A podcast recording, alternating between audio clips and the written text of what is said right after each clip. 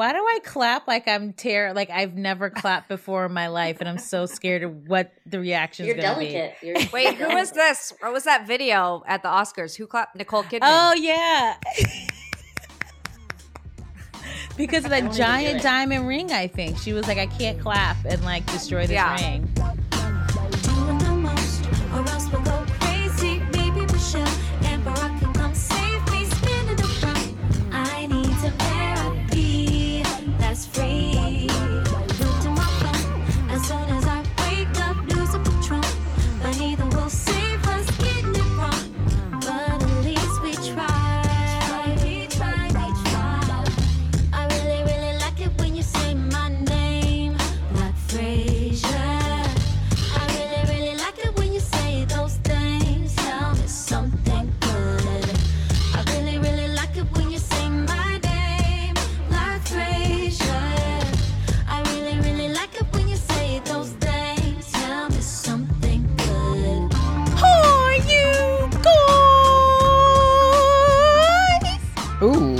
Voice cracks a little bit then.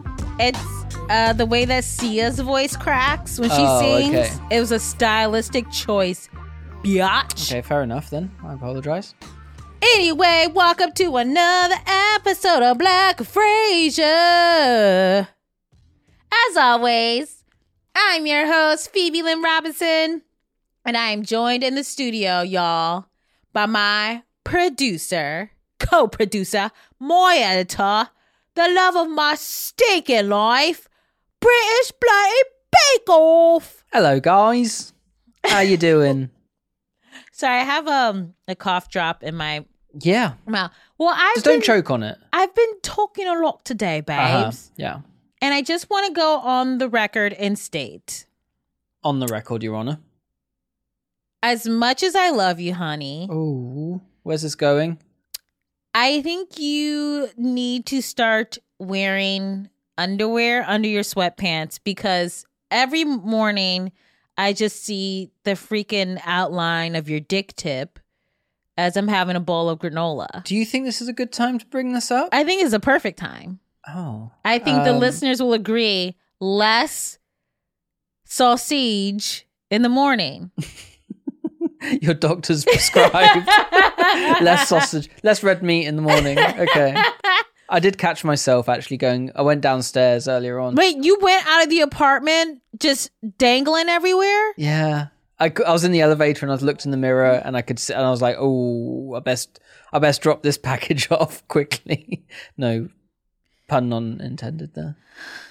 I mean, remember we went to Cleveland to stay at my parents' house? Yeah. And you I wore underwear. No, but that one morning, okay, so this is partially my fault because my dumbass got you this like cute pair of like Calvin Klein PJs. And I was like, Uh-huh. oh, it's like a nice royal blue. He loves blue pajamas. I'll be a cute girlfriend. But it's a thin material. It is a breezy material, yes. And this hoe was gonna go downstairs to where my mom Octavia was in the kitchen and make a cup of bloody tea with his dick flopping around in his pajama pants. I can't help it if your mother wants to grab a look. I- Octavia's not about that life. She's been happily married for 40 years. Yep. She's not looking for no British dong. Can we move off this subject? I feel very attacked. I'm sorry. I'm just letting you know I love your penis. But, But you don't want to see it in the morning. yeah. Okay. Noted, and I'll try to do better. Anyway, I'm very excited because today we have a great episode. But before we get to that, I have two orders of business. What's on the agenda? First order of business. We have mother freaking merch, you guys. Mother freaking merch. So go to phoeberobinson.com slash merch. Get yourself a t-shirt or a sweatshirt or both, sizing small to triple XL. Brilliant. So go get that. phoeberobinson.com slash merch. Second order of business. Second order of business. Hold on to your pants, you guys, because as I announced last week, Mm-hmm. we have a sponsor. Dun dun dun. And it's not from Squirrel Box. no, not from stamps.com. we're not trying to make you build a website. So fuck off, Wix. Damn. Shots fired. it's not from Lamborghini. Not that they sponsor videos, but it's not from them It's not from Oprah's book club or U2. or U2, even though I've reached out to Bono and I was like, Yo, Hey. bonbons. yeah, Bon Bon, hook, hook it up. And then he never wrote back. I did not email him about No, no. giving me money. but this is very exciting, you guys, because I think part of the point of this podcast was to make sure I'm using my platform to highlight a black owned business each Mhm. episode. And this black owned business was like, hey, we love so much what you're doing. Can you shout us out for three weeks in a row? And I'm like, Ooh. wow. So I am, it sounds like a 12 year old. Yeah. Wow. Wow. So I am, of course, talking about one of my favorite skincare companies, Bolden. Okay. So you could go on to Instagram. I was going to say Instagram.com. I like turned into no. my mom. The Instagram.com. She still has an AOL account. Oh, God. And Octavia checks the AOL news. Oh, and the weather. Remember Yeah. the AOL weather. It's so cute when mom is like talking about like the Kelly Clarkson news she saw on AOL, and I'm like, I've noticed all the like news articles your dad sends us is at dot AOL.com. it's either AOL.com or MSN.com. yeah. yeah. I'm like, not the Atlantic? No, no. The Times? No. Oh. Shout out to MSN. Okay, but I love this skincare brand brand Bolden. I feel like I started using them like a year, a year and a half ago. Mhm. As you know, babe, I have hyperpigmentation. It's been a struggle. It's been a journey. Mhm. and I use their um, facial wash every day, and it's really helped with my skin, and it's so amazing, and it, it's really just good to have products that are made for people who have melanin in their skin because it really you are. I feel like I'm actually protecting my skin, but they do all kinds of things. They have like overnight spot treatments, moisturizers. They have sunscreens Ooh. cleansers, bars, all the things. So you guys need to go to boldenusa.com and you can go to their handle, which is boldenusa. And that is B Oh. as in beware, beware of danger. O as in Optometry. That's a nice career path. hmm L as in London because she took me there for my birthday. Okay.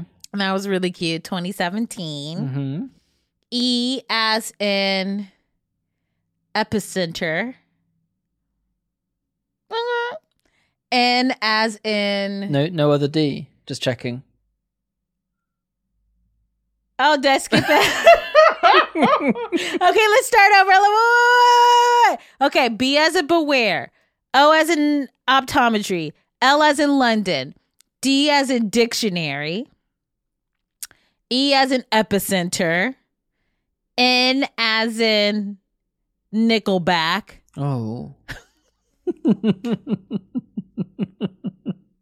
Carry on.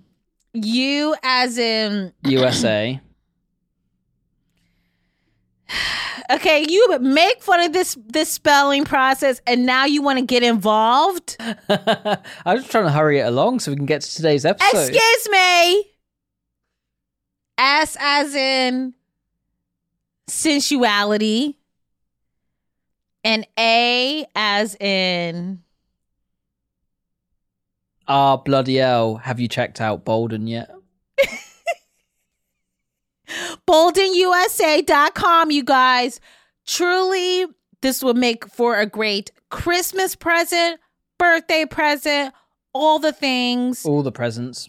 And you might have like a nice little face mask if you want to do. It's like a five minute one, so it's a quick mask because a lot of these masks are out here like you want to give us we need sixty minutes of your life. yeah, and it's like, like- what? Yeah. I have things to do. I have to go from my bedroom to my living room, back to my bedroom. so give me these five minutes and that's it. Bolden, USA. Okay. Third order of business. Today's episode. It's a bloody good one. we have this is really a fun topic. The theme today mm-hmm. is siblings. And we got a lot of questions. We did. People were like, let me tell you about this trick over here. and when I came up with this theme, I was like, oh, there's only two people that I could talk to about this. So I hit up my girls, Tegan and Sara, because they are, you know, A, they're charming and funny and hilarious, but they're also twins. They work together, they're in a band, they write together. Like they are Yeah. so in each other's lives. I just think it'd be really interesting to talk about what it means to have a sibling with someone you're that close to. Especially in the working life as well. That's such a hard Mhm. dynamic to balance. Mhm. And you and I both have siblings. Mhm. And I get along with my brother, but I feel like you always say like Phil and I always sort of revert You're, back you're to serious and like checking up on each other's lives for the first five minutes of any kind of interaction, and then it reverts straight back to you being teenagers and just like pushing each other's buttons.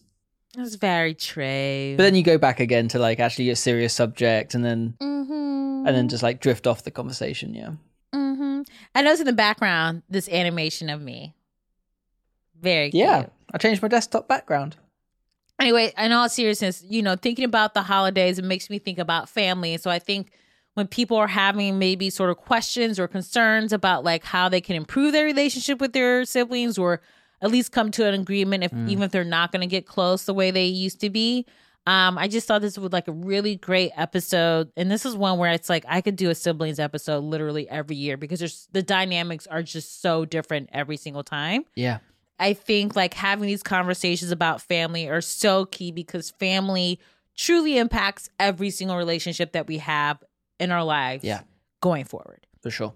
So, without further ado, here is my boy interview Oh god. with two of my favorite mates, Tegan and Sara. Hi, Tegan and Sara.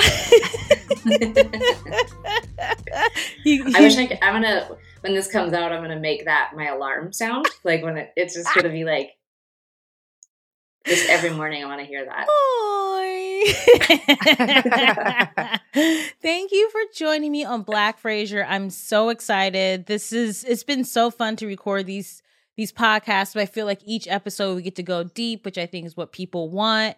And you know, we we had enough of like the sort of like just kind of tell me about your record or tell me like if I have to talk about Two Dope Queens one more time and like what was it like to to like host it? It's like that's a question that no one cares about um at all. Like it's it was fine. Like we got paid we showed up and you know we had carrots as a snack. Like no big deal. So i what i want to do with this podcast is just kind of like dig deep into each theme with each guest that i have on. And so today you guys are the first time we're doing like two lo like three locations for black frasier during covid. This is quite a technological feat um and uh people were very excited uh when i posted that i was going to interview you guys. And so i want to talk to you about siblings. I feel like when i announced this podcast people had questions about dating and questions about siblings. So i was like okay we got to get in here and like talk about this asap um so i'm so excited um and i think it's going to be a really really cool conversation and hopefully everyone listening will love it um, I so I have an older brother. He turns 40 this year. I cannot believe that. I truly can't believe that.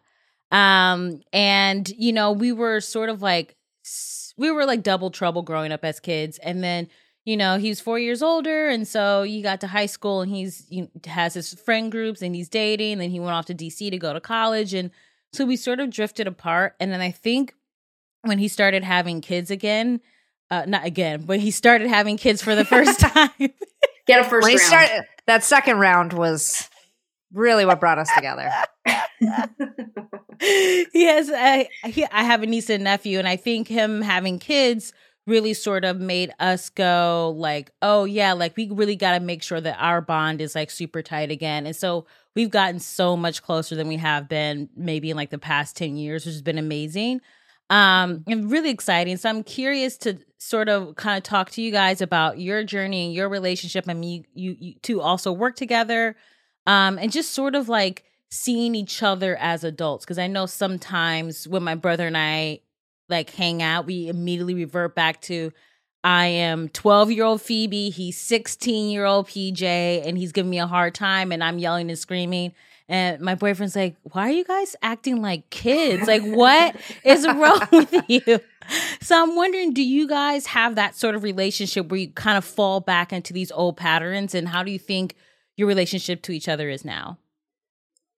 I had um a couple years ago I went and saw this therapist with my Mm-hmm. girlfriend um to talk like to we wanted to add to our toolbox toolbox some like boundaries and skills with dealing with family because Mm. her family lives in Brazil and my family is always there. And Yeah. so it was basically like how do we deal with Not this? in And- Brazil. Not in Brazil. Sorry. I mean, always there in our lives. Like, you know, obviously with Yeah. Sara and I working together, but then when we're home. So, like, you know, a lot of family involvement in our lives. Mhm. And um, the therapist was bad, like very bad. And um, there's stories for another day over over margaritas. But one of the good things that she taught us was this idea that, like, you know, a lot of the sibling relationship, like the conflict that Sara and I were having, was this return to homeostasis. As much as we were Mm. developing as human beings, and as much as we had expanded and stretched ourselves and added to our toolbox and all that crap in our relationships, in our working relationships with our friends, how we have so little conflict outside of, you know, the sibling relationship. But why do we have conflict within the relationship? And she was like, it's just the draw, the draw back to homeostasis, that first core relationship with your family. It's so strong and you have to fight it all the time. And Mhm. I think Sara and I are really, maybe Sara will disagree, but I think we get along pretty well as long as we're not talking about work. But like the Mm. second we start to talk about work, you know, it's this thing that we've had to share our entire adult life. You know, we have our own partners, we have our a lot of our own friends.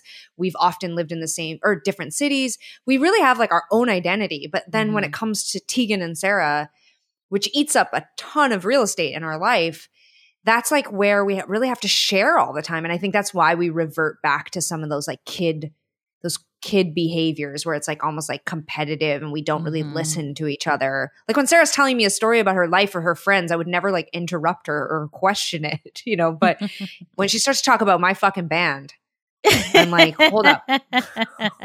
hold on a second. it's interesting because I I have this instinct to also define when we talk about work what we're talking about because I Mm-hmm. don't Tegan and I don't we rarely argue over creative endeavors like we don't Mhm. Like we're working on a a book together right now that Wait, a second one?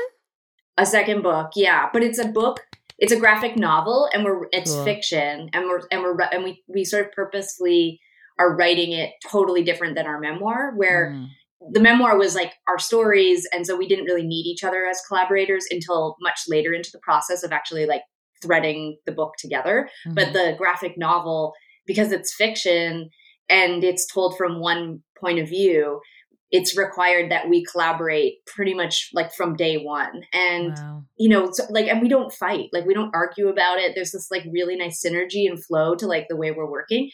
But so when Tegan says like we argue i think we argue about the business a lot. We have really Mhm. different um like the different ways that we cope and manage and decision make and interact Like our bus- like our business is, is successful because of me, but it's cool because of Sara. wow Uh oh. Is there going to be a throwdown on the podcast today? what brings up phoebe for you what what Yeah. with pj like where's the where where what are like what are your conflict tension points still as adults Gosh, I mean, he just know like he's the older sibling, so he just knows how to like needle or say that one little comment that like sort of sets me off. And the other thing is, so my parents are very supportive of my career, but I told them like never to listen to Two Dope Queens. Like I was like, It's so raunchy. it's so inappropriate. Like, I just think it would just be weird for everyone. They are totally fine with that. And sometimes it'll be like clips of me like online, like doing my stand up where I'm also like making sex jokes about my boyfriend. And he will just like want to cue it up over Thanksgiving dinner, like just so I can be so uncomfortable. So it's just things of like where he likes to like poke and prod. And, but I think the other thing with us is, you know, I think when we were younger, pro- definitely like during high school, when I was a freshman and he was a senior, I was for sure in his shadow, right? Like he was like the big man on campus. He was super cool. Like every girl liked him. He got, I don't know, he was like a 4.0 student. Like he was just like, if you went th- down like textbook, like this is like the ideal high schooler that I want, it was him. And I was a slacker and I was like awkward and I like never had any dates. I like didn't know what I wanted to do. Like he's a local politician in Cleveland. He's al- he also works at a nonprofit and he's always had that like service energy about him even when he was like a hmm. little kid. So he knew what he wanted to do forever and I didn't. So we were just so opposite and I felt like everyone liked him and I was just sort of like this disappointment because I didn't live up to what he was. And you know, obviously as an adult I can go, well, I felt a lot of that and people maybe necessarily didn't but it's hard especially when you're a teenager you just Mhm. you feel so like ugh my body's weird like i suck i'm not cool i have acne like i don't know That's like literally, I'm about to turn 40, and that's literally me now. I'm awkward. My body sucks. I have acne. oh teeks um and so yeah i just kind of felt like this loser in comparison to him and so Mm. I think as adults now, I, you know, I have my own business. Like I'm really sort of confident. I have like an amazing partner and like I really feel like I'm in a good place self confidence wise. So I think my relation to him has gotten better because I worked on hmm. myself. But it took me a long time to realize, girl, you're making this so much more difficult than it needs to be because you don't like yourself. Which is like hmm. that's some real talk and that's a scary thing to say to yourself, but it it really helped me sort of get over my own shit, you know? Yeah. Well, also your like your perception of yourself also influences how you perceive everyone else. And I think, you know, for Sara and I a huge huge turning point in our our relationship as siblings but also as business partners came when I really started to listen to Sara about how she perceives herself, how she sees Mm. herself because I think my relationship to Sara was often fraught because I have a very different like perspective on who I am and how I sit in the world, but also how Sara sits in the world. I see us a specific way. I've always really, I think I came into this world with like an enormous amount of confidence and and and purpose and you know aggressiveness about like this is how things are going to be and we're awesome and we deserve this. And Sara had such a different outlook and way Mhm. of of uh, yeah, and and and it would cause a lot of conflict because I was always pushing my you know you know my vision of who we were and and what she was and i think you know i still fall into that trap but i think Mhm. repairing my relationship with myself but also allowing sara to dictate the terms of how she sees herself like especially as twins like Yeah. you're just treated even now we're like 40 year old women and we're sometimes treated like we're still one person or we're kids like we also live in this stunted space of like we've never really left the nest in a way because Mm. we're still together and this family element to our business has kind of kept us youthful or young or stuck and i think it's it really is just like letting sara be her own person and not letting myself think that that is an extension of me and and the same for sara like not letting her see herself as an extension of me and treating me that way like if i Mm. act like a dick or say something ridiculous she should just let me be that person like you know not think that it's going to to influence how people treat her even though it will but you know that's that's the hard part is that it will if i say something dumb sara suffers but she has to Mm. let me say something dumb like i just sometimes i have to put my foot in foot in my mouth and sometimes she has to wear an outfit that looks bad and i just have to let her do it even though people will absolutely tag me in the photo too Wow. Yes, Sara, know- do you these are str- these are strong feelings. I didn't know Tika was suffering so much by these tagged photos of me. that I was wearing a bad out. What bad outfit is one another question I'd like to ask. Let's cue up Getty images. We got to get to the bottom of it. Jeez. Um, but I know that. Oh, sorry. Let, I'll let you go ahead, Sara. Then I have a, a follow up question. No, g- follow it up. I love this. Oh, great. No, I was, I was, I'm glad you guys brought up your memoir in high school, which is an amazing Mm. book. If you haven't bought it, buy it now. Support all authors. Um, you know, I think you guys are so candid and you're so open about your relationship and how you saw each other growing up. So, if for the people who haven't read the book yet, can you sort of um talk about how you each saw each other growing up and Mhm. how you view each other now? Yeah so it's actually it's interesting because as tegan was talking about you know the the way that we've been perceived i mean that was really illuminating when we were writing our memoir because we specifically um, write about our teenage years um, Mhm. so starting around when we just had turned 15 and then uh, wrapping up at the end of high school we were 17 turning 18 so those those years um, you know obviously difficult for everyone i think um, even the ones who seem like they're not having a difficult time Mhm. but really specifically difficult. We grew up in the 1990s. We were both uh, sort of starting to have uh, an awakening of like, oh God, we're we're gay. We were having that at like very different speeds, and we Mhm. were not talking about it with each other. So a lot of the book is um, is sort of yeah, uh, you know, that kind of that kind of tension and conflict and push and pull of like I I was really aware of my desire and my sexuality Mhm. and I started having a relationship in secret with my with my best friend who's a girl and Tegan was um in my in my mind as an adult especially I've looked back on those years and assumed Tegan was having very similar feelings and experiences. And so when we were writing the memoir I would get drafts of Tegan's chapters and I would be like kind of like where's the part about how you were like dying inside? Like how i was dying inside you know like and it just wasn't there. And uh but i was gonna say actually you know I, I was curious about the way that you and your brother ended up so different and i and not to blame parents it's just i think a lot of times our parents think they're parenting us the same Mm. and they you know like they, they their best of intentions. I love both my kids equally you know. But when i went when we were writing the memoir i went back through all of my journals and actually friends of ours sent us notes that they had kept from when we were teenagers. And i actually address the fact that my mom treats tegan differently than me that they have a carefree relationship that they can be affectionate with one another still. And even at 15 years old i think um, i sort of took the I, I i had i sort of had the um, the idea that my mom was rejecting something about me um, when probably my mom experienced me as being as rejecting her you know like i was pushing Mhm. her away. And so it did really inform like how i experienced tegan and my place within the family because i in, in the notes i write like i feel left out. I feel like um you know i'm not getting the same kind of love and affection and and um encouragement you know that tegan was what i saw tegan getting and i wondered if you and pj sort of have that too like did you were your parents more one way with him than they were with you Well, first I should say I was a giant bitch when I was a teenager. Like, oh my god, my poor. I'm like,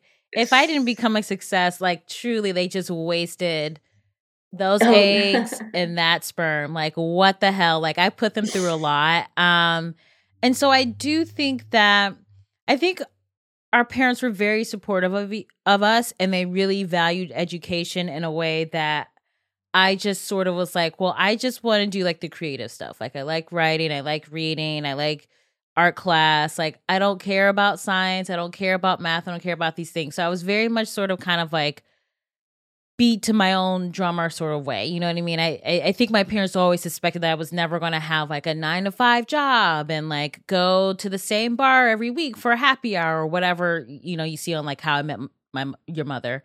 Um and remember that show? that's Um, exactly what i was imagining um but so i think they always knew that like he he was so book sm- like he's the kind of person that he would just love to read presidential biographies that were 500 pages and had the teeny tiny font. Like he was like oh that's great. Or like he loved watching c-span. I don't know if that's a channel that you guys get Yeah, in- yeah, yeah. okay yeah but he that was like for fun and I was watching like Moesha and he was watching local sort of like three people in a room talking about libraries and he loved that.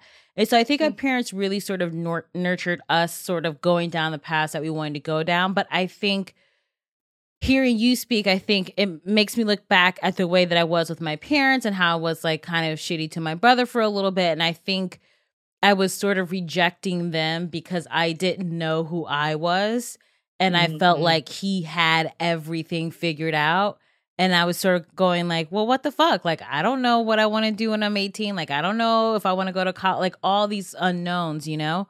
And I think that sort of manifested as like aggression as opposed to just being like, guys, I'm really nervous because I don't know what I want to do in a career. Like, I don't know where I want to live. Like, I just sort of turned that like either into creativity or anger, which is I think not Mm. super healthy. And I've done a much better job of not doing that.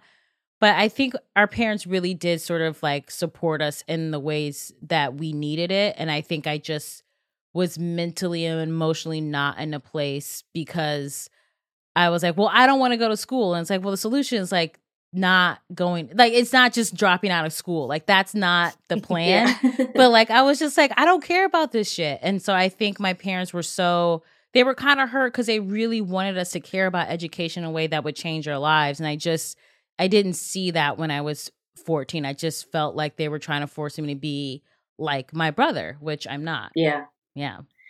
It's interesting too because a, a big source of conflict when Tegan and I were growing up was when we started to talk about not going to to college. We in Mhm. Canada we were talking about university, but um, and it's so interesting because another revelation for me uh, in, in writing the memoir was that my mom was my hero. I mean, she was a force, and she had gone back to school as an adult and a single parent. She had taken out student loans she'd gone back and and we were i think we were in grade three the first time she went back and then she went and did her master's when we were in high school and i thought she was so deeply inspiring and it makes sense that she was encouraging us from a young age not just by telling us you have to go to school. You need to get you know you need to get degrees and to have all this success. She was showing us. She was Mm. saying here look at me. Look at what i'm doing and look at what i'm going to accomplish. And you know that wasn't a thing in our family. No one had gone to college or university. And so initially we were very like yeah that's what we're going to do. And when we when we said oh we actually would like to take a year off or maybe pursue music that too was a rejection of my mom mm-hmm. you know and and this path that she had set out for us. And as an adult it was really healing for me to also be able to say to my mom now like it wasn't just that we were rejecting school or we didn't want to do it you know my, it looked hard what my mom had gone through. Like i grew up watching her you know not eat dinner and and come home from she would work too and then she would pick us up and then she would be mm-hmm. like doing her her class stuff and then she'd have to get up early again. It looked really hard and i think as a teenager suddenly that dream as a kid of like going to be a becoming a lawyer i was like that looks so hard and i don't really want to do do that and so um, being able to tell my mom now like you know that that wasn't a rejection of like how she had lived her life it was sort of like i had so much respect for her and i didn't think i could do it Yeah. and I probably couldn't. At, at 17, I was very interested in music and taking acid. I did not want to go and, you know, study harder and go to school more, you know? So, Yeah. but it's so interesting that idea of like, you know, as your siblings, you know, are making choices, it's like you're, you are sort of pitted, not pitted against each other, but it does feel like by one, one person following that path can be like just a tremendous pressure on the other person. Mhm. Even Tegan pretending to be straight. I'm not even joking. Like, Tegan continued to have boyfriends after I, wasn't came, well, I wasn't weren't you? it's not pretending when you're figuring out your you? identity. You can tell me that, but I'm just cautioning you against using that terminology when speaking about finding yourself. Oh, people. You're gonna people- be you're gonna be canceled. yeah. Gay community is gonna cancel you. okay, Sara. Sara Quin, half of lesbian duo Tegan and Sara, accuses people finding their identity of pretending.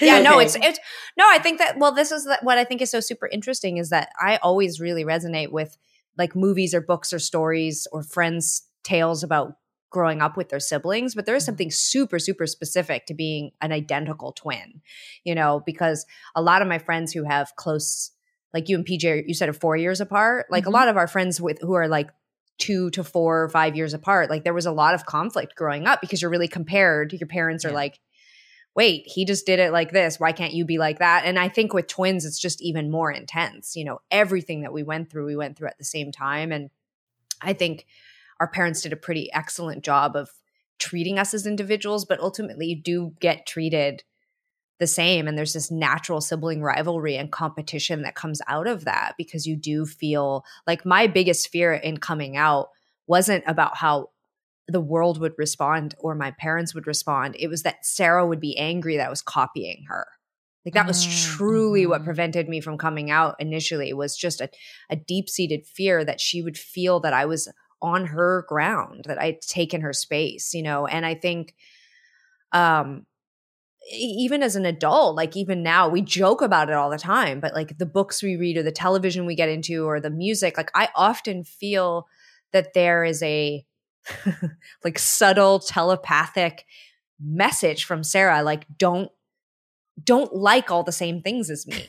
You know, like don't be exactly like me. Mhm. Like don't you know, if something looks great on Sara or if Sara tells me that a book that she like I'll read it, I'll check it out, I'll like I'll, I'll be into it, but there is this weird subtle psychological war- warfare and I really get it but to be our own people, even in adulthood, you know, and I Mhm. guess that that's a product, I think, probably of still being so invested in each other's lives, you know, because of of our job. But that's still hard. Like it's still hard sometimes that like Sara's the reader, but I'm the reader too. But it's Yeah. like Sara's, you know, and it seems so small when you just hold it up as its an own individual problem or issue. But when you start to collect all those little issues, it's like I can see why Sara and I still struggle sometimes with, you know, being our own people. Like I always say that Sara and I are referred to as the girls, the twins, the band, Mm. them, the two of them. You know, like the the shareholders. Our team calls us the shareholders. You know, or the Yeah. talent. You know, and I just we just sometimes the desire to like unscrub Sara from my identity is so Mhm. strong. Like and and She means kill me off. She means- That's it's like that's like mafia language. She wants to scrub me from her yeah, or like identity. Like that's a come- threat, and it's been recorded. So if something happens to me, this might No, be ev- ev- evidence. I I say this all the time too. Like I was always, I always embraced our identity. I was there's, I, I think there's always one twin that really wants to be the twin, and I was always the twin that really loved our identity and wanted to use it to get us ahead.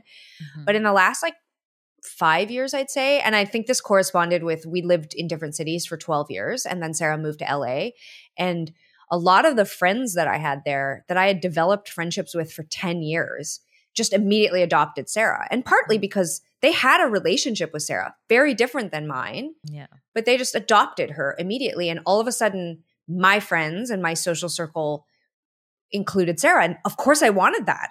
I love Sara and I think she's really fun and amazing. And like, I don't have the right to tell people they could be friends with her or not. But there was a morning that happened for me where it was like, oh, like a lot of these people that maybe I thought of as my confidants aren't, aren't.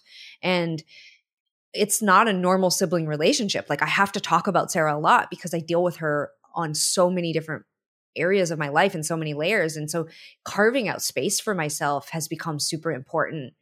But it's really hard to do that Yeah. when you're an identical twin and everybody, even people who have never had, like I have friends who only have a relationship with me, but they have affection for Sara. They have affection for her. They talk about her and appreciate us because I'm very likable. see I, her. You acting Well, like you're, no, no, no, no, shocked. but no, but, but you know, but they're like, like, they don't even know her, but they have affection for her. no, no, but of course they do. But but I mean, like that um that spills over into this weird territory where it's like I'm like really respectful, like that. You know, Sara Maybe you just her, like to maybe her own like- identity. maybe the people you're friends with are too generous and too nice. Like I have, I have, I had friends when I lived in Montreal all those years. I had friends who didn't even kept forgetting I, that you even existed. Like I just like assholes. I like assholes. I like people who are just. I do have really I- nice friends. I don't know what to say, but I want to. I want to say like I. But I think some of this again is is psychological and is is a, an issue around twins and less about the people. Like I always I have this joke. It's not even a joke, but I have the story I always tell about how people will come backstage. It would just be me. I'll just be in the room alone. I'll open the door. You know, the tour manager brings, oh, your guest has arrived, and and I'll open the door and I'll be like, hi, and they'll be like, how are you guys? But it's just me. Oh, yeah, yeah. And and I'm like, and I understand what they're saying. It's a catch-all for how's the tour? What have you guys been up to? You know, all this stuff. Mhm. But there is also part of me that's like, why can't you see it's just me? Why is it? Why am I not enough?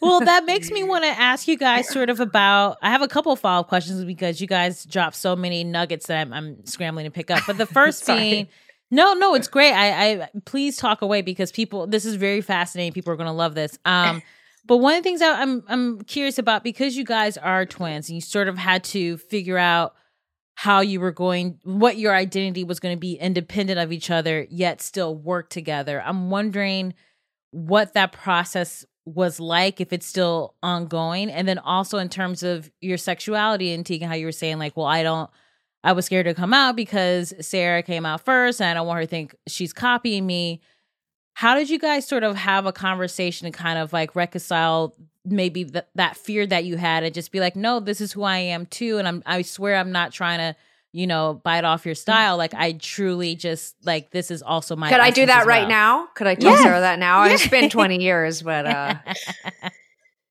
I don't think we did ever have that conversation. I mean, I think that some of this stuff is really easy to sort of um to see now. I don't I don't know if we really know noticed this. I think that there were just sort of fractures, there was damage, there was things that needed to sort of over time um I don't know, like we we sort of recovered our relationship, you know, like it was sort of like little pieces of it. We would sort of like build it back up over time.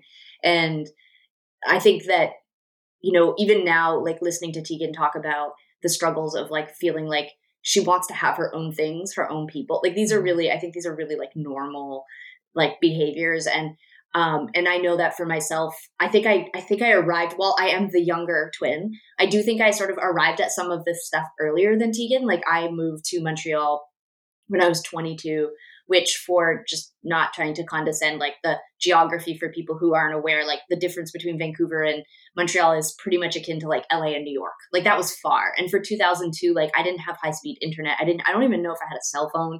Like it was Mhm. really it was like i was moving to antarctica and tegan was devastated. I mean she was like I- it's it to me it revealed itself more as anger. Like it was like how can you how so how are we going to have a band how are we going to have a career? Like why would you why are you moving? You don't even know anyone there. Like there was a lot of that sort of um and then i think i don't think i said to her in a calm rational way like this is important for my self identity and i really need to like strike out on my own and see if i can be me and you know can i move to a city where i don't know anyone and you know what am i without you? And like you know like that sort of thing. I think i just was like fuck off.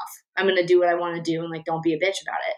But i think like that ultimately was what I was doing. I was 22 and I wanted to like I wanted to go have my going to college experience, I guess. Like I wanted Yeah. to like get out of, you know, get out of Tegan's shadow in some way and um I think it I think our our relationship would have been easier if we had been able to say those things to each other. Like while I think we were really good emotional um you know communicative people in certain areas of our lives with each other there was this sort of arrested development for a long time and it probably would have made things a lot easier if i'd been able to say that but um, yeah i think over the years we've recovered some of that relationship stuff where it's like okay i actually feel close to you again. I could i want to be in the same city as you or um, even with our music.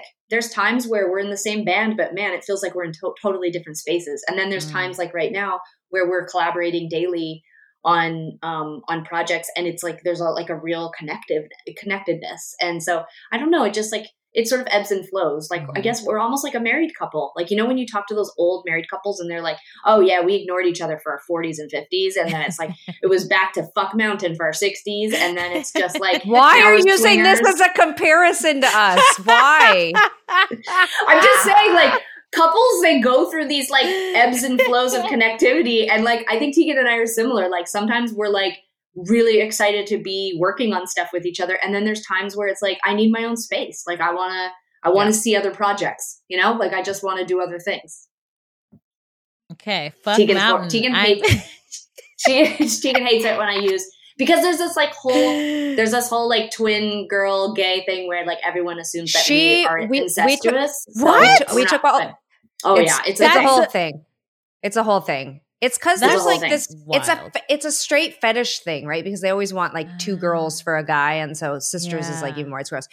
We, you know what, Sara? Sara uses this like mar- Tegan Quin marriage. shames incestuous twins. Like, I mean, you can't. Well- very careful, Tegan. I don't know if I do. I don't know if I could get. I don't know if I could get in trouble for that. You might get in trouble with get, twins who like to have sex with other people together. Like, let's just not be That's like, fu- judgmental. Okay, fine, but that would be fine with me. Um, I was gonna say, Sara and I went out and did like, I don't know, we did maybe a dozen meetings, um, when we were getting ready to sell our um book. I'm Mhm. blanking on the word. Wow. What is it called? Proposal. Sorry, guys. Sorry, it's hot in here. Um, I have to close all the windows. It gets. It's, it's getting hot. I'm in a sauna right now, so I'm just gonna start to trip out. but uh, You're gonna be Trump yesterday in the Rose Garden. Yeah, totally i'm gonna fall apart my makeup's gonna melt um so we took a dozen meetings when we were selling our book proposal i would say and in almost every single one sara would bring up this whole theory that or this idea like i don't even know what you would call it this she had this idea which is that i'd never like i don't really i don't want to have kids and my partner and i we've been together five years we're pretty sure we're not going to have kids. There's still a window she's younger than me but we were pretty much like eh. But sara and her partner talk about kids a lot and Sara started telling these like complete strangers in the publishing world at almost every meeting that Sara had this great idea, which is that we both don't need to have kids. Sara is going to have a kid and it'll be the heir to our empire. You know, Yeah. everything will go to, and we'll, and there'll be like a co-parenting kind of whatever. And it was like, you know, people would kind of get into like would listen and whatever. But I was like, hey, I think this is a little weird to talk about with people. Like, I think maybe Only if you use the only if you use the patriarchal heteronormative framework. I mean, what is a child? You don't. I'm not saying we have to make a child in a sexual concourse. I'm saying that we, if you could just make a child and then assign it like it's like a business, like you have been like this is what the royal family This is. is- would this is literally what happened in the like a business, Sara. I gotta, I little gotta Billy, pause. little Billy is gonna he he will know he knows like you have been born into this family to carry on the Tegan and Sara legacy. What is the royal family? I mean, that is what it is. They basically have children so that they can keep their castles and their capes. I mean, that's what it is. so for me, I was like, I would have the child. Obviously, it would be my kid, but I'm saying it would sort of be an it would be a it would be a shared investment opportunity for Tegan and Sara, the brand. You know, so that there would be this kind of caretaker, if you will, this this uh archival this person who sort of like takes care of our business as after we're long gone and dead i don't know i think it's a good idea we'd probably get some write-offs like i think it would be This great is the worst Shark Tank pitch I've ever heard in my life. i don't know maybe i'm ahead of my time i might be ahead of my time Could be. Um, but I, but Phoebe, I, won- I was Yes. wondering, it's not like a sibling, Mhm. but you kind of came to the public, like you really sort of like became like a public figure as a part of a duo. I mean, you Yes. were, you, you know, like what, what is there stuff in there that you can like, like you recognize, like, oh yeah, you kind of want to do your own thing, or like, was there stuff like that? Yeah. Well, I mean, the thing is, when Jess and I met in 2014, I've been doing stand up for about six and a half years. So I had that time where I was solo, Mhm. and obviously no one gave a shit about what I was doing yet. But I, I had my identity on stage. And so when we started working together, it didn't feel. It didn't feel like, oh, I need to get out of this. Like I was I sort of went into it, and I think Jessica did as well. It's like, oh, this is a fun, like we we didn't go into 2 Dope Queens thinking it was going to become what it did. So we didn't think about HBO. We didn't really think about a podcast. We just wanted to do like a fun show in Brooklyn that we could walk to, hang out with our friends, and then go home. And so I think because it just sort of turned from this fun thing into a business venture, that I think made it different than if I was like, hey, let's work together. I think we're going to be in HBO. And she was just sort of like, well, I have a Daily Show. Like, I'm really not. Like, I think that would have made things trickier. Um, But I, I feel like I had a good sense of who I was as a performer. And, you know, I'm older than her. I think when 2 Dope Queens really broke out, I was 32. So I think it's a different sort of just like in your 30s, you kind of know yourself more. And so I think it's easier to not get caught up in the duo of it all. And then also, I was able to more easily accept, okay, people are going to look at us as a duo. Whereas I think if it was something that we started when I was 25, I think I would have Mhm. been like, quit. quit looking at us as a duo. Like I'm my own person. Like I did stand Right. up for six years before I met her. Like in my 30s, like I didn't feel the need to say that because I'm like, well, of course, this is how people discovered me. So yeah, they're gonna relate me back to Jessica and accept that because it really opened up my life in this wonderful, like amazing way. So I think I was able to sort of get through it and not feel this level of resentment. I mean, she was the famous one, and I was just like this little scrappy Brooklyn comic. So for me, it was so low stakes. I was like, nobody knew who I was before. Now some people do. I guess that's cool, but I'm still not famous, famous in the way that she is. So I think for me, it's been easier to sort of navigate that because it's sort of I, I could still just go about and do stand up. I and I, or I can write or I can produce and or podcast, and it's just really kind of business as usual because I always like to have 20 jobs that I'm doing at once. So 2 Dope Queens just felt like another job that I had. Oh yeah, yeah. cool. But yeah, what about you two in terms of working together? Like, I mean, you guys have been in band for a really long time, and just in general, for bands to make it this long is so rare.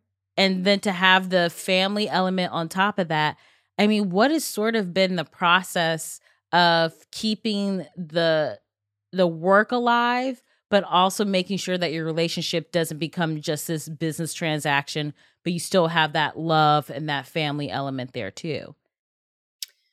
I think that's gotten easier as time has gone on for sure. And I'd say in the last, you know, four or five years, we've settled into a, a, a bigger, more um rich family life and friend life and just like you know we're in a different position in our career where we don't have to work as much like you know in the earlier part of our career you take any tour that people gave you and we were working constantly and the quality of life on those tours was so low that you know when we got off the road the last thing i wanted to do was hang out with sara and i think our lives have become so rich in so many different ways that Financially. I'm just kidding. like financially is a big part of it yeah and now we can like go on a vacation to greece with our like, parents once we became rich, um, we Yeah, totally totally. got along with each now other. we're happy it's crazy it's just there's money it's like Turns out money can buy happiness. Yeah. yeah no like some of it is yeah we get to go on a vacation together and it's really fun and it's not attached to work it's not like oh we're finishing the tour in Des Moines, so let's add a couple days there and hang out as a family. Like we're, you know, we're able to enjoy our time outside of work together in a really different way, and that really helps. But I also think that, like I said, the quality of life that we experience now, even when we're on tour, is not so hard. I mean, touring was mm. tough. The first 10 years of our career were awful. When I hear young bands two years into their career, or even five years into their career complaining, I'm like, fuck you. Go on YouTube. Literally, the first 10 years of our career, we were in a van, if we were lucky.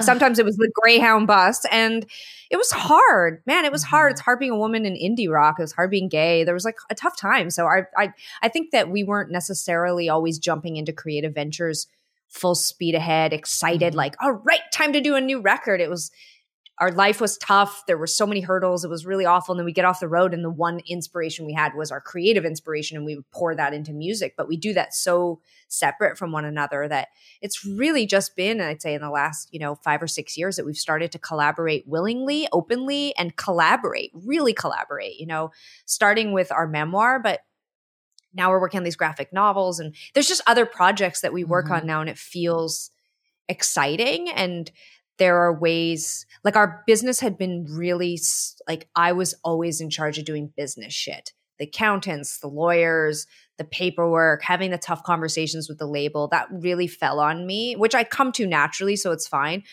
But Sara was initially like she was with our creative director who's been with us now like 17 years. Like she was with her for 6 years. So they really held up the creative fun part of our career for a lot of time too. And and I think we've also taken down those walls. We're not as mm-hmm. siloed. Sara and I really also are each other's teammate in other parts of our career.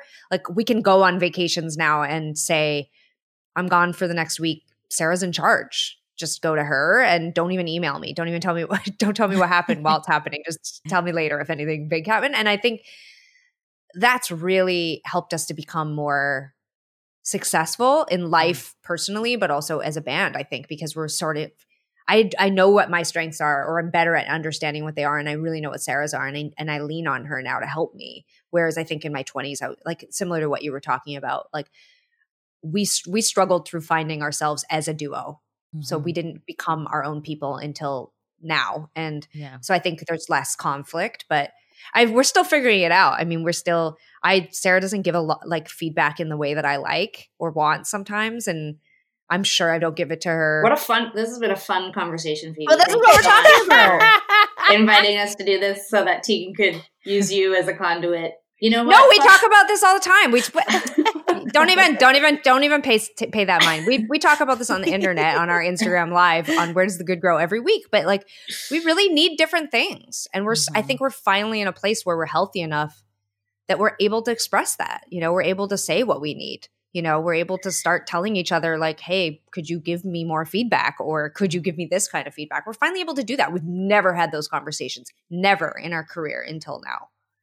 Sara, That's was gonna- amazing. I- yeah. I was going to say too that also, I mean, and this might be a little bit of showing my hand of how I see the world and Tegan, you know, all of that really, everything she says really makes sense. Like, I would have just told you, like, there is something so, there was something so traumatic about the beginning of our career. Mm. And then when we started to see success, it was sort of, um, like i mean i you i feel like you might relate to this like when when things happen in your world that are just like they, they become very difficult to talk about with other people who haven't had the exact same Mhm. experience Mhm. you can feel so isolated and you can talk i mean i can communicate with lots of different types of people but tegan really gets it because tegan was there like i can explain like how wild it was to be on the oscars and to Yeah. and to say like we were standing behind the curtain with all these broadway people dressed as lego characters and like will arnett was there with dressed as fucking batman and like people are like wow that sounds like amazing but like tegan was there like Yeah. Tegan was witness to Tegan. I, I kind of left you know? my body. I actually really don't Yeah. remember much about the performance, but sure, yeah. But like, but like, there's something so profound about going through life with this witness, this person who, like, I saw this, but so did Tegan. Like, like I can tell those. I'm using this story as an example because it's like the biggest, brightest story I can like use. But like, it's just like I. Tegan was on that stage. We both saw Oprah watching us. Like we That's were cool. watched by Oprah, you know, like or like I saw Jennifer Aniston like 65 times during that performance of all the faces I could have grazed and stayed on. Like I just kept seeing Jennifer Aniston. I don't know why, you know, and it was just Tegan knows because she was there too. And I think like those kinds of moments didn't happen. Like, well, we have lots of traumatizing moments that Mhm. happened, but like once the good stuff really started to happen to us in our career, it made me feel closer to Tegan because it was like finally we were like enjoying things that didn't Mhm. make me feel sad or traumatized. And then that made me feel better about my job. It made me feel better about my sacrifice that I had made, Mhm. you know, and um and then it ultimately just made me feel better about Tegan because you know shit didn't suck anymore. Yeah, you you're able know. to celebrate your hard work together instead of just sort of slogging through like another day where you're like, is it going to be Yeah. shitty again? I guess Yep. great, you know, like so I get that. Before we go to audience questions, which is my favorite part of the show, I want to ask one last question of you guys. And now everything that you've been through as siblings and as, you know, co-workers, band members, co-writers, all those things, how do you see each other now and what do you think is the other person's best quality that has helped that makes you go i admire that in you I mean, t- I mean, we make jokes about it. Te- Tegan's right. I mean, it's like maybe a little bit overemphasized, but like I admire that Tegan truly has had a vision for the business. Like that she, you know, that not only that she did it because I didn't want to do it, but that it was so obviously a strength for her. Like even at like 20 years old, she would walk into a boardroom with all these people from the record label and she would just like interrupt and talk over the like president of the label. Like, you know, she and I would just be like, oh God, like we're gonna get in trouble. And Tegan would be like, I'm just gonna let let me just jump in and like just tell you about us, you know? And like I wouldn't have done that. You know, I probably I mean, they're there to learn about us. I mean, I don't really need to know No, about know. some band they worked with in the 80s. yeah, but so like Tegan would just like she would hold court, you know, and Mm. I think when I was younger, I felt relief that she would do that, but I don't know if I really understood how truly unique that was. And then that I was able to be a bit more it, I think I think that I'm so much more grateful now for the space to be creative because I think that's actually where I really thrive is to be in that sort of more like introspective, alone, working, writing, that kind of place. And I it and it has been a tremendous relief to know that Tegan is often sort of like zoomed out and like Mm. looking at our business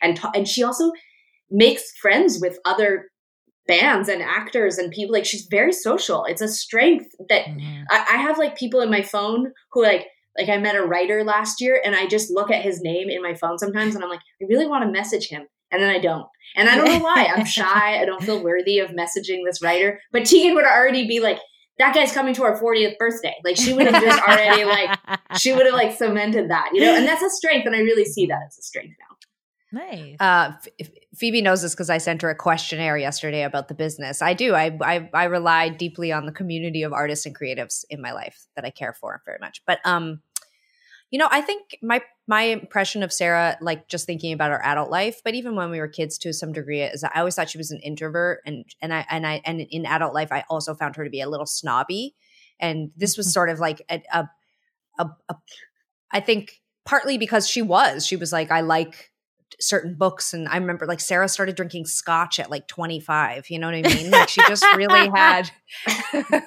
like she's snobby. Like she she moved to new york in her late 20s or when i don't know when you moved to new york like 27 28 years old you know and she was you know she wasn't hanging out with musicians in the village or something you know she was hanging out on the upper west side and the upper east side with weird savants who you know i would be around them and, and they were all really lovely. I mean this in the most caring way but like for me it was almost it was insufferable at times because i was you know like i wanted to go i don't know i was still like going to punk shows and I don't know, we were just so different. And so my my my perception of Sara through most of my adult life has been that she's an introvert and she's kind of snobby and she often surrounds herself with people who I'm sure once you dig into them, they're wonderful, but on the outside would would sometimes be very unfriendly and insufferable. And now I under I've come to understand and grow to see Sara so differently. I think of her as a researcher.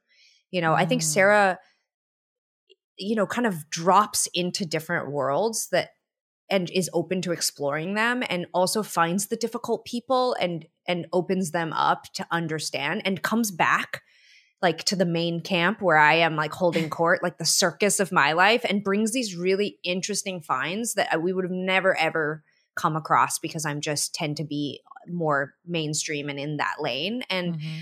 I've come to appreciate that even when it's prickly or off-putting initially that what Sara's delivering to the camp is potentially something that will really enrich not just our friendships and our family group but our life our music our art. You know i've always said that i think sara is a better writer than me. I think i can write sometimes memorable things or really easily digestible songs but i hmm. think if you dive into sara's writing her actual lyrics and what she's able to conjure i can't do that i try. Mm-hmm. I sing her songs and try to just rip off her lyrics for my own songs and i even then don't. It's just sara connects to the difficult parts of life and mm-hmm. culture that i can't. And i really think it it's just it's a bonus to my life but also just like a crazy bonus to our to our work. Oh my gosh, those were like such wonderful Nice. compliments. And I was like, I don't think I've ever given my brother such a thoughtful, amazing, multi layered compliment. So I'm going to do that after this podcast. Um, okay. So this is the time. Uh, look at I love this. this i So love cute. that Me and one of my wigs. So we got a lot of questions here. I'll try and like sift through a couple. This first one is from Anonymous and it's kind of juicy. So God. fingers crossed. Okay. Anonymous writes My sister just got engaged to a total asshole. Yikes. Their relationship and power dynamics are super hard to watch. See controlling, misogyny, etc. And worst of all, he's racist. Oh fucking hell. oh He's jeez. yeah, he's white and Dump states him. that he, I yeah, that's what I think too. I'm like, just tell your sister to dump him. Okay. So uh Anonymous continues, he's white and states that he doesn't believe racism exists in everyday America and that the news sensational- sensationalizes stories. Cherry on top, he stated he's concerned about racism against white people with what he's seeing online now. This dude is about to become a part of my family. So, number one, help. And number two, I see a lose lose situation if I tell my sis he's trash. How do I show up at their wedding expecting I'll need to make a speech and you know have him be a part of my family now.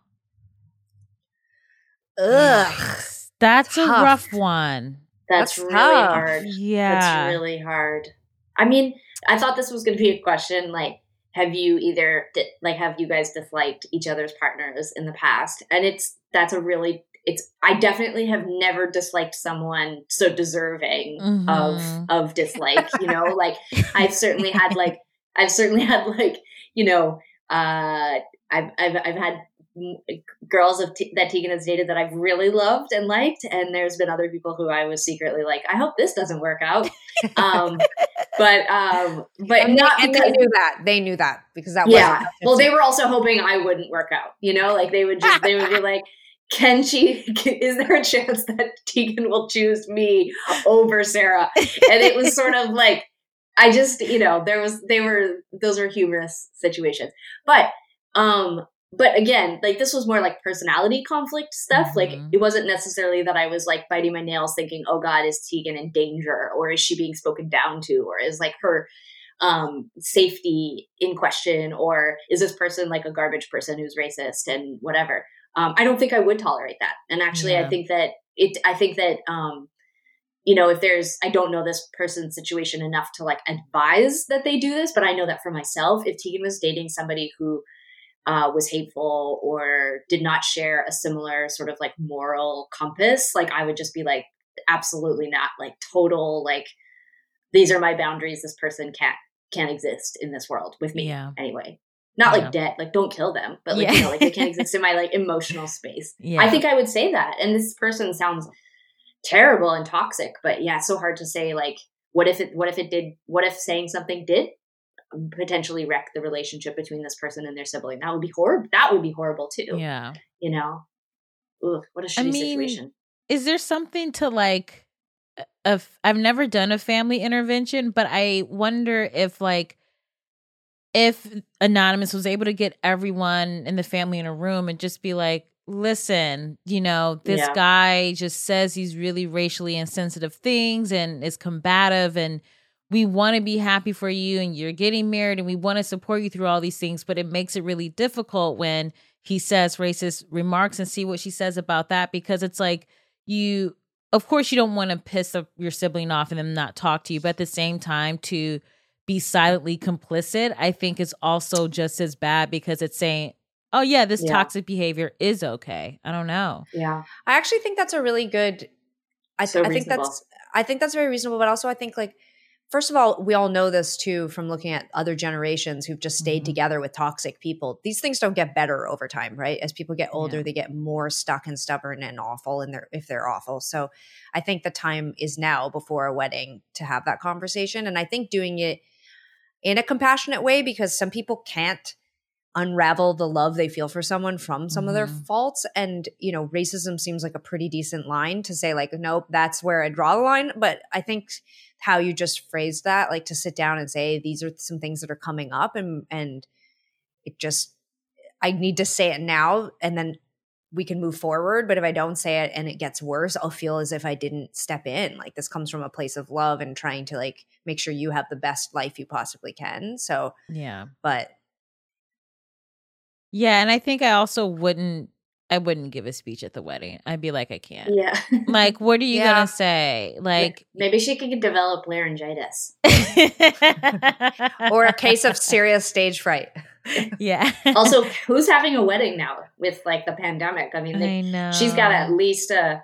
She's Wait, probably well, got at least a anonymous- year. We should probably stop gendering the person i mean they're Oh anonymous it could gosh. could could we stop gendering you're canceled Okay. Oh my god, Tegan, this is so stressful. You're so Sara, stressful. you've been canceled several times so during can- this podcast. so, so stressful. okay, let's move to um a slightly li- a, a, a lighter question. Um oh, this is cute. Um or maybe like not super cute, but you know what I mean. Okay. This is from Jenna who lives in Pittsburgh, PA. My sister who's 2 years older than me. Okay. Uh her and I moved to a new city 6 years ago and lived together until I moved in with my boyfriend a few months ago. Congratulations. Um her and I are best friends, and while we still spend time together, things have changed, and I don't want her to feel lonely or left behind. How do I Hmm. maintain a close relationship with her and support her while also establishing my own independence? Much love. Hmm. Hmm. Yeah, so this is like, I mean, this is right on the nose for us. I mean, we Mhm. definitely have to navigate all of that all the time. I mean, having those boundaries of like, um, you know, wanting to wanting to center and make your family important is huge, but also having, you know, privacy and autonomy in your own relationship is so key as well. It's actually interesting because when I started dating my partner, um, she's a twin. She has a twin brother, and uh, we had just started dating and Tegan and I were this doesn't happen that often, but we'll have a fight sometimes where it like it will stretch on. Like most of the time we can like resolve conflict pretty quickly, maybe Mhm. too quickly. Um like like not setting the bone that broke properly kind of Mhm. quickly, but like um but we have had fights where things will stretch on for weeks even where we're just not really talking and I was in one of those and I remember uh, my partner's name is Stacy and I remember Stacy being like nosy about it, like kind of being like, "So what's going on with your sister?" And like would keep asking me questions, and I would be like, "I don't know, who cares? She's a bitch, like whatever." And I remember her being like, "Family is extremely important to me, and you need to make things right with your sister." And you know, like she was so aggressive about getting to know my mother and like wanting to be a part of my family and like wanting me to be a part of her family. It wasn't just Mm. wanting; it was expectations very Mhm. early on her setting expectations with me about that I want I want you to know my family, I want you to know my brother, I want you to be a part of the things that are important to me. And um even if it meant like we were like in a one of my like a fantasy from a, an American movie, she like brought me home so I could see her like co- like her college bedroom and like her like cheerleading trophies and shit. Like I was like, this is wild, but she really wanted me to know her, you know. Mm. So what I'm hearing you say in response to this question is Integrate. it yeah, is well well uh, what I actually was going to say was like you're saying like talk about that in your new relationship. Like you Yeah. know, have that conversation early on. I really love my sibling. I really think Mhm. family's important. But I I would say from my own experience with my partner Sophia and our terrible therapist experience 2 years ago with this woman what also is set boundaries. Like, you know, she described it as your your relationships are about you bought a plot of land and you're building your new life on it and you've moved off the plot of land with your family you know or whoever you had in your circle and like you can ha- be neighbors and you can have a really amazing cordial relationship but this is your property and and um i think having boundaries is good but i think yeah just set expectations i think it's really family is awesome and siblings relationships are important and i think the longer you're with somebody you realize too that you want them to have a good relationship with their Mhm. family because then they can lean on them at times down the road. So, you know, just sell it. You just got to sell that. The property thing's weird because I'm I know that I was gonna say, Tegan, for for not liking this therapist, you use her advice all the time. Like it's just like you're like she was garbage, but anyways, what she taught me about life, and I fully integrated this into my way of thinking. well, as you know, I can't imagine tell the yourself reason. as a imagine yourself as a settler on a, and you buy a piece of land. You have an apple tree. And your family has an orange tree. And so one has to learn how to share because you don't want to eat apples for the rest of your life. Just a thing that my shitty therapist once told me. there you go. I will also say, just mm, I think one thing that uh, that Jenna can keep in mind is, you know, while like you're in this n- new relationship and you're having this amazing time with your boyfriend, you're living together. I think sometimes, and I remember because my my brother married his college sweetheart, so he's been with her since he was 18, and I Wow. met my partner British Bake Off when I was 32, and so I was single for a long time, and I think people just automatically assume that if you were single, you know, you're you're lonely or you're sad or you're you feel like you're missing out because your sibling is married and I really didn't mm-hmm. feel that in my 20s. So maybe you could just mm-hmm. also sort of kind of check in with mm-hmm. her and be like how can I support you? Like what's going on in your life and Mm. not and not Not sort of frame it project. Yeah, and not frame it as like she is now losing something rather than like maybe this is her chance she might feel to find her own autonomy. So Yeah. just, you know, my own two cents. Um, you're, you really could be a therapist. You really have a Oh, nice, really? You really have like, yeah, you have a really nice, like, zoomed out perspective on things. Like, you know, Oh. like you really, you just have like, I can, like, I think that's like, I don't think I would have even picked up on that whole, like, the sort of idea of the sibling being sad because they're single. Like I just would have. I, I think that's just really insightful. Oh, thank you so much. See, British Yeah. Bake Off. I'm very insightful, babe. okay. Um. Ooh, this is really, really good. Okay. Um. So this is from Layla, South Carolina. This will be the last one. Um. Okay. I often find myself comparing myself to my older brother. We're really close, but I still feel like I'm in his shadow sometimes. It can be especially tough because we have similar interests and are on the same career path. I was wondering how you all manage forming your own identities in your personal and professional lives while still seeking your siblings for support in your life and maintaining a close friendship. Whew. Yeah. So there's a lot there. So much there. There's so much there, and it's very similar, I think, to what we were just talking about, certainly in our situation. And I think, you know, it's a lot of trial and error, but Mhm. I think it's really, for me, being having the same interests and following the same career path can be real bonuses in a sibling relationship because you have this built-in support. You have another person right there in your family to like so i think it's framing it as a positive you know? I think our missteps we're seeing it as oh no she's gonna think i'm copying her or, oh we have to be different. I think a lot of our resistance and um fear and lack of communication at the beginning of our working relationship stunted us and i think that i would i would i would sort of say like just air all of that say that say like we have so many of the same interests and we're going down the same path and i want our Mhm. relationship not to suffer i want it to be i, I want want this to be a positive like because i think if we'd had a conversation like that it would have made it easier you know if we'd really heard each other seen each other Yeah. and shared the wealth at the beginning of our career it might have saved us a lot of conflict Mm.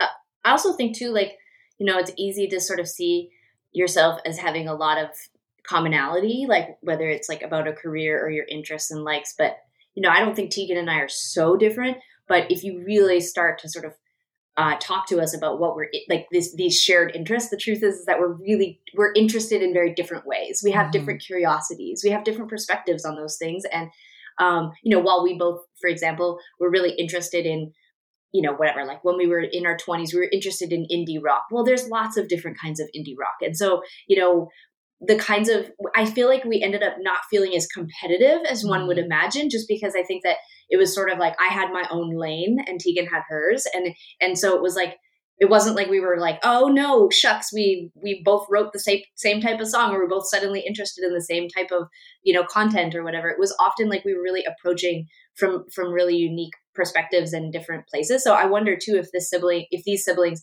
as close as they might seem, or as interested as they are in the same things, like I bet there's like a whole. I bet they both bring really different perspectives to the, to Yeah. those interests. Yeah. And I would also say, you know, growing up, especially like in my 20s, um, I would always complain to my parents, like, oh, I'm in PJ Shadow. And then Mm. he would complain to my parents, be like, no, Phoebe's a real star. And like, I didn't know this. Like, this was going on for like years. And then my dad told me, I'm like, we're both thinking the same thing about the other person.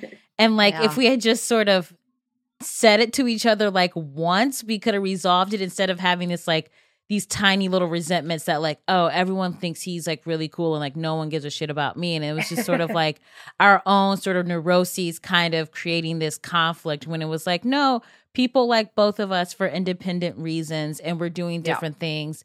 And I think it's hard because you're you you are so worried with your sibling, especially like this is the person you grow up with. So you're assuming that everyone's comparing you. And then you have to get to a place where like even if people are, that can't override oop, sorry, I hit the microphone. That can't override Get sort into of how you got yeah, like that can't override like how you view each other and you know how you view yourself. So I think just having this hmm. conversation with your brother, he might be like, "What are you talking about? You're so not my shadow." And he could, what is it like? You e- exercise the ghost? Is that what it is? Exercise the ghost. Okay, great. Yeah. I almost said exercise the ghost, and I'm like, no, I don't want to work out with the ghost.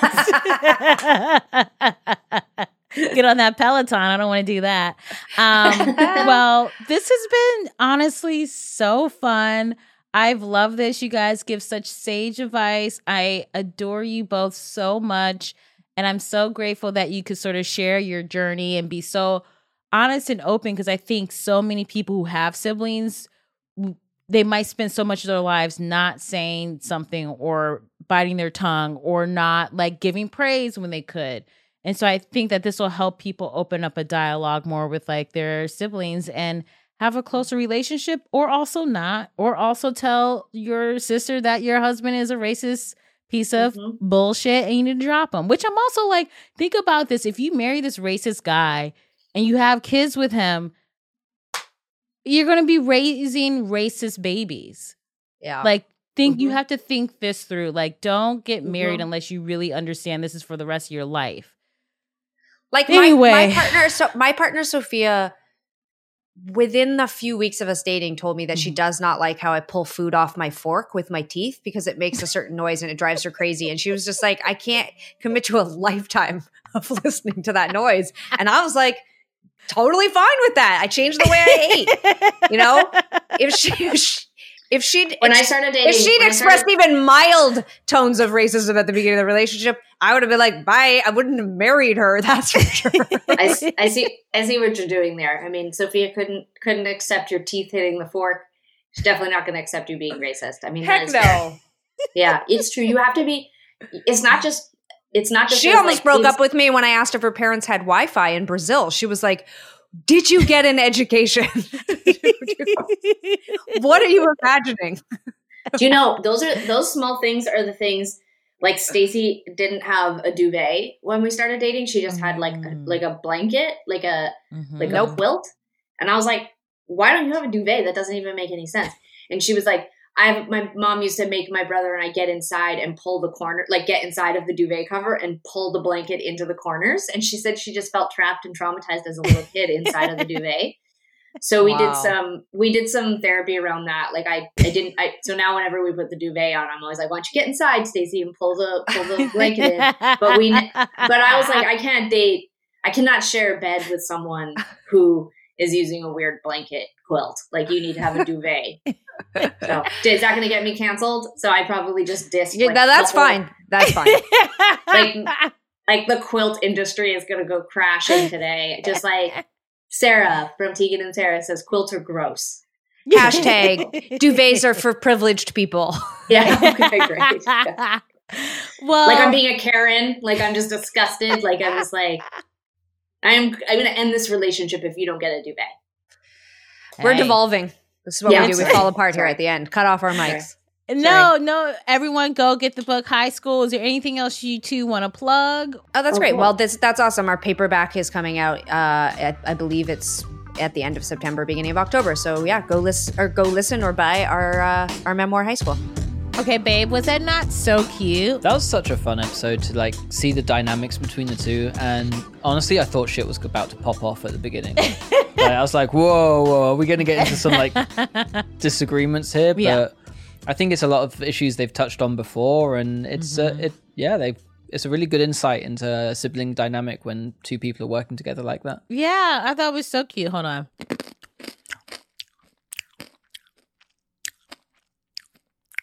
It's literally my life, everyone. Well, here's the thing that makes it trifling is that like we'll be in bed. Literally, you are dipping your big toe into your REM, and I crunch the last of my cough sweet, And, I wake up immediately. yeah, Yeah, that's probably like why you don't get a good night's sleep. probably. Oh no! Okay, so listen, mates. It was a great interview. I love both Drop of the them. accent. I can't because this is like how I was Is born. how you speak, is it? It's how I was born, mate. I was born in bloody Manchester. All right. Yeah, I lived there all my life. Immigrated here when I was 28. We can wait. Wait for what? This is who I am, mate. but I love them so much. Um, I'm really excited because the paperback edition of their book High School Mm, is now available. So go get it. order it wherever you get your books from. High School by Tegan and Sara. I'm really excited. As always, I love you, babes. Love you too, darling. Even when you don't accept me for who I am, which is this is me. Yeah. My okay. American accent was Yeah. what is the fake thing because that was to I heard that you were into American girls. And so it's like Oh, let me just pretend like I'm from Ohio, like. So if you haven't already, don't forget to check out to Bolden, Bolden USA, uh, great skincare line, and uh, speak to you next week. Credit time. I was in the middle of telling my life story about growing up as a little black girl in Manchester. Okay. Manchester United is my favorite football team. Host. I love what's it? What's it? East Siders? Is that a show? EastEnders. Close. very, very close. And I love eating fucking Fish and uh, fish and chips, fucking puddings, fucking watching Monty Pythons. Okay, okay. Listening to Adele and fucking Stormzy. Host Phoebe Lynn Robinson. Producers Phoebe Lynn Robinson, British Bake Off. Editor British Bake Off. Theme song Gavin Turek. Until next week. See ya. Wow, no interns this week. oh wait, and our interns, Sasha and Malia Obama.